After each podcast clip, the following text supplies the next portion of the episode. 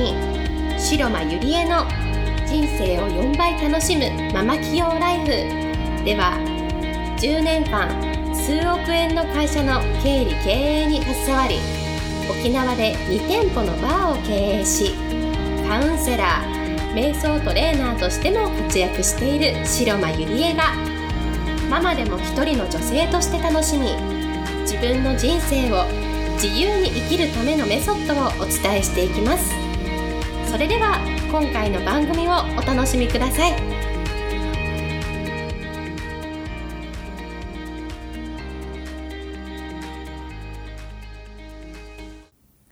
皆さんこんにちは白間理恵です。今日も人生が4倍楽しくなるママ企業ライフを始めていきたいと思います。では早速今日の質問に行きたいと思います。えー、ゆりえさんは2店舗目をオープンしましたが、そのいきさつと新規ビジネスの見つけ方、新しいビジネスのやり方を教えてくださいという質問をいただきました。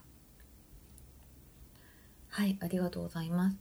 えっと、私は先月、先月の12月にまあ、2店舗目となるカジノバーベガスというのを沖縄にオープンしたんですね。で新しいビジネスの見つけ方とかじゃあどういうふうにやったらいいのかって言ったら私は誰でもできると思うんですね。なぜなら私みたいな普通の本当に主婦がこう1店舗目をオープンしてそして繁盛店を作ってそして2店舗目もこれはですねたった1ヶ月半でこう実現することができたので私ができるってことは多分これを聞いてる皆さんも絶対できると思うんですね。でもそのやっぱりやり方ポイントっていうのがあると思うんですけれども一つはですねえっといろんな人に会うことなんですよね。でいろんな人に会うことっていうのはどういうことかっていうと自分がその面白そうだなとか会いたいなとかやっぱりそういう人のところにはどんどん行くべきなんですね。でそれによってあの情報交換が生まれるわけですよね。でその情報交換の中に一つのねその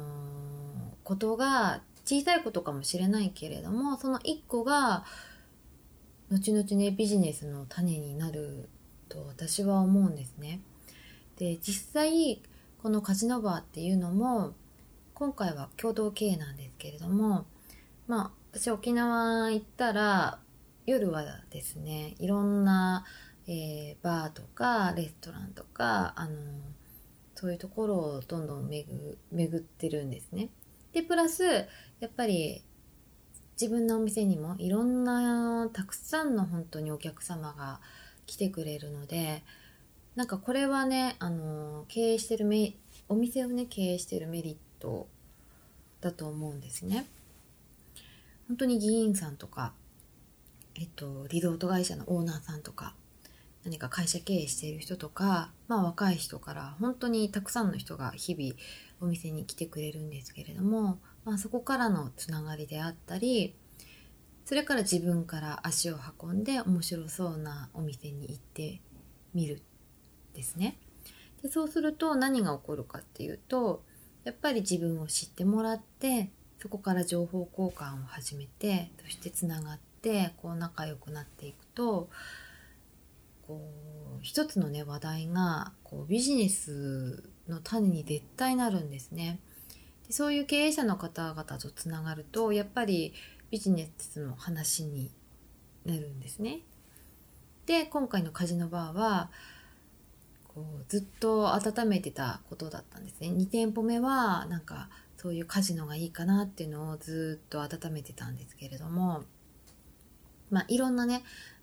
カジノバーだったり今度は金魚バーだったりなんかいろんなこうアイデアがこうずっとあったんですけれどもたまたまそのある方と出会ってでこうビジネスの話になった時に自分も、カジノバーがしたいんだっていう話になったんですね。でその方っていうのはもう沖縄で45店舗経営されていてものすごく顔も広くてつながりも多くて友達もいっぱいいるんですよね。でそういう方と組むともう自分にはないものがたくさんあるわけですからこう人のねつながりも広がるしお客さんもたくさん呼んでくれるんですよね。で何気にこう自分がこう夜遊びに行ったところからそうやってビジネスが生まれちゃうわけなんですね。で共同経営のメリットっていうのは、まあ、1,000万かかるところが半分で済むわけなんですよね。で今回もはまあ抑えても大体1,000万ぐらいだったんですけれどそれが半分で済んじゃうのでそういうお金の面でもいいですしそういうつながりの面でもいいですしでまあ利益はねあの半分になるんですけれどもでもそれでも全然いいと思うんですね。それそこから例えばその自分の元の1店舗のお店のお客さんのお客さんにつながったりとかするのであの共同経営はすごく私はいいんじゃないのかなって思いますただトラブルね起きる人も多いと思うんですけれどもそれは結局自分のことしか考えてないからなんか何か人と組む時トラブル起きる人っていうのは最終的には絶対自分のことしか考えてないんですよ。でギブの精神じゃないからこうどんどんトラブルになっていくと思うんですね。だけどそのやっぱりちゃんと自分をしっかり持ってる人である程度成功している人と一緒に組むとあんまりそんなにトラブルはないんじゃないのかな。逆にいいメリットしか起きないような気がします。なのでね絶対その人と会うことっていうのは私は人生の中では大切じゃないのかなって思います。そこからねえっ、ー、とクリエイティブなこととか今度やってみようっていうことがどんどんアイデアとかもね発想とかも広がっていくと思うんですね。で2つ目のポイントとしてはやっぱり自分のその人生の過去やってきたことっていうのは絶対なんだろう私はビジネスの宝庫なんじゃないのかなって思うんですね。でもう2017年もその大手のね会社も副業いいですよっていう認める会社もすごく出てきているんですね。この間新聞とかにも載ってたんですけれども今どんどんその大企業に勤めていても副業 OK っていうところが多くなってきてそれはやっぱりこうやって SNS が広がってどんどん自由な時代がなんだろう今来てるような気がしますしどんどんね自分の好きなことでビジネスをするまたは副業をするっていうのがすごく流行ってきていると思うんですね。でそういう時代の時にじゃあ何で副業するかって言ったらやっぱりその今まで自分がやってきたこと経験してきたこと体験してきたことっていうのはあのやり方次第でビジネスに変わると思うんですね。でじゃあなぜ私が今回このカジノバーをやったかっていうと私はその海外行った時にやっぱり日本では体験できないことをやっぱりしたいなって海外行ったら思っているのでカジノをやってたんですねずっと。なんだろうな、まあ、やってたって言っても10年ぐらい前からだと思うんですけれどもあのカジノの、えー、シンガポールだったりそれからマカオだったりあとどこだろうな。韓国とかですかね。なんかそういうところでやってたんですね。ではっきり言って私あんまりギャンあんまりというか一切ギャンブルはしなくってでルールとかも分かんないんですけれどもまあルーレットだったらただ置けばいいじゃないですか。で最初はそういう感覚であのずっとやっててそしたら勝っちゃったりしたんですよね。でそういう小さい成功体験っていうのはすごく人生の中で大事だと思っていてでそういう勝つ経験をしていくとなんか私カジノできるんじゃないのかなっていうそういう勝手ななんだろうあの自信につながるんですね。でも自信っていうのはすごく大事でそういう小さい小さい本当に成功体験かもしれないけれどもそういうのが積み重なると自分の自信になってあなんかカジノって面白いなっていう風になっちゃうんですよね。でこれをなんか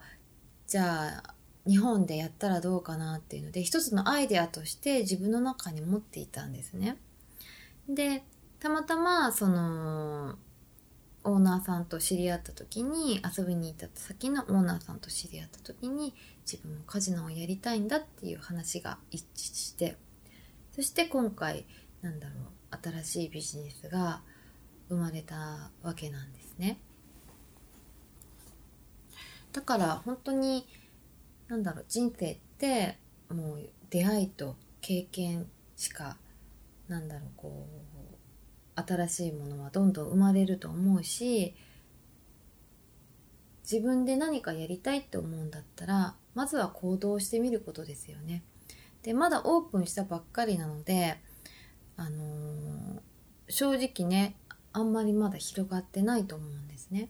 でも沖縄ってつながりがすごく多い土地なので1ヶ月2ヶ月3ヶ月半年1年とどんどん広めていこうと思ってるんですね。で最初は何百万っていう投資が発生したと思うんですけれどもでもそれはねあの月賞にすれば何百万と取り戻せるし年間にすれば何千万っていうお金が入ってくるんですよね。だから投資っていうのは全然いいことだと思うしよく投資しないでビジネスをしようっていう考えもあるんですけれどもでもね戻ってくるそういう確率とかそういうのがあるんだったら私はどんどん投資して自分のやりたいことをやった方がいいなと思っております。はいでは今日はここまでにしたいと思います。また来週お会いしましょう。ありがとうございました。本日の番組はいかがでしたか？番組では白間ゆりえに聞いてみたいことを募集しています。ご質問は web 検索で「白間ゆりえ」と検索ブログ内の「